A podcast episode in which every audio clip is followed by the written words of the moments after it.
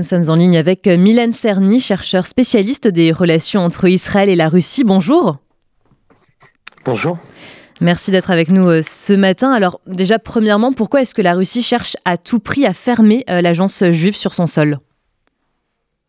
Alors la raison euh, invoquée par la Russie est le fait que l'agence juive collecte les données personnelles des citoyens russes ce qui est euh, vrai, mais c'est cela est indispensable évidemment au fonctionnement de l'agence juive, puisque l'agence juive doit collecter de nombreuses informations pour euh, notamment attester euh, de la judéité des candidats à l'ALIA. En, en, réalité, les, la raison qui pousse la Russie à, à faire pression sur l'agence juive sont multiples. On peut notamment invoquer la volonté de limiter euh, le départ de cerveaux d'intellectuels juifs pour Israël, ainsi que la volonté de couper euh, les liens avec le monde extérieur. Cela rentre dans, fait partie de la politique russe de ces dernières années, euh, d'indépendance, d'autonomie et d'autarcie. Alors en, décembre dernier, l'ancien grand rabbin de Moscou avait appelé la communauté euh, juive à quitter euh, le pays. Est-ce que cette procédure de dissolution euh, de l'agence juive s'inscrit finalement dans un contexte particulier d'inquiétude pour la communauté juive en Russie?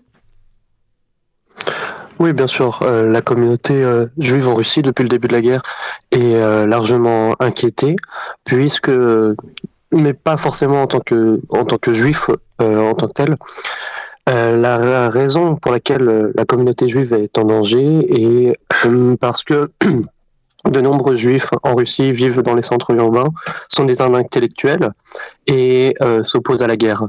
Et de ce fait, comme le reste de la population qui s'exprime contre la guerre, ils sont en danger. Et quelles seraient les, conséquences de la fermeture de l'agence juive de Moscou concernant notamment les, relations géopolitiques entre les, deux pays? C'est le destin de la relation entre Israël et la Russie qui est en jeu? Non, ce n'est pas le, destin de, la relation. Je pense que la fermeture de l'agence juive aura au final assez peu de conséquences. Euh, L'aléa pour les Russes vers Israël est déjà euh, très compliqué. Euh, pour de nombreuses raisons, mais également euh, du fait de la politique euh, israélienne, qui, par exemple, depuis, depuis ces dernières semaines, parle de révoquer la, clause du grand-père qui euh, permet à de nombreux Russes de, de faire leur alliance.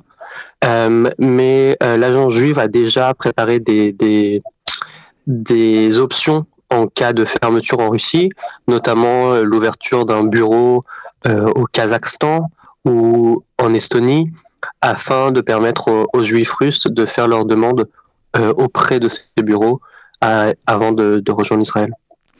Et est-ce que l'arrivée de, Benjamin Netanyahu au pouvoir en Israël, qui on le rappelle est quand même proche de, Vladimir Poutine, pourrait permettre d'apaiser les, tensions?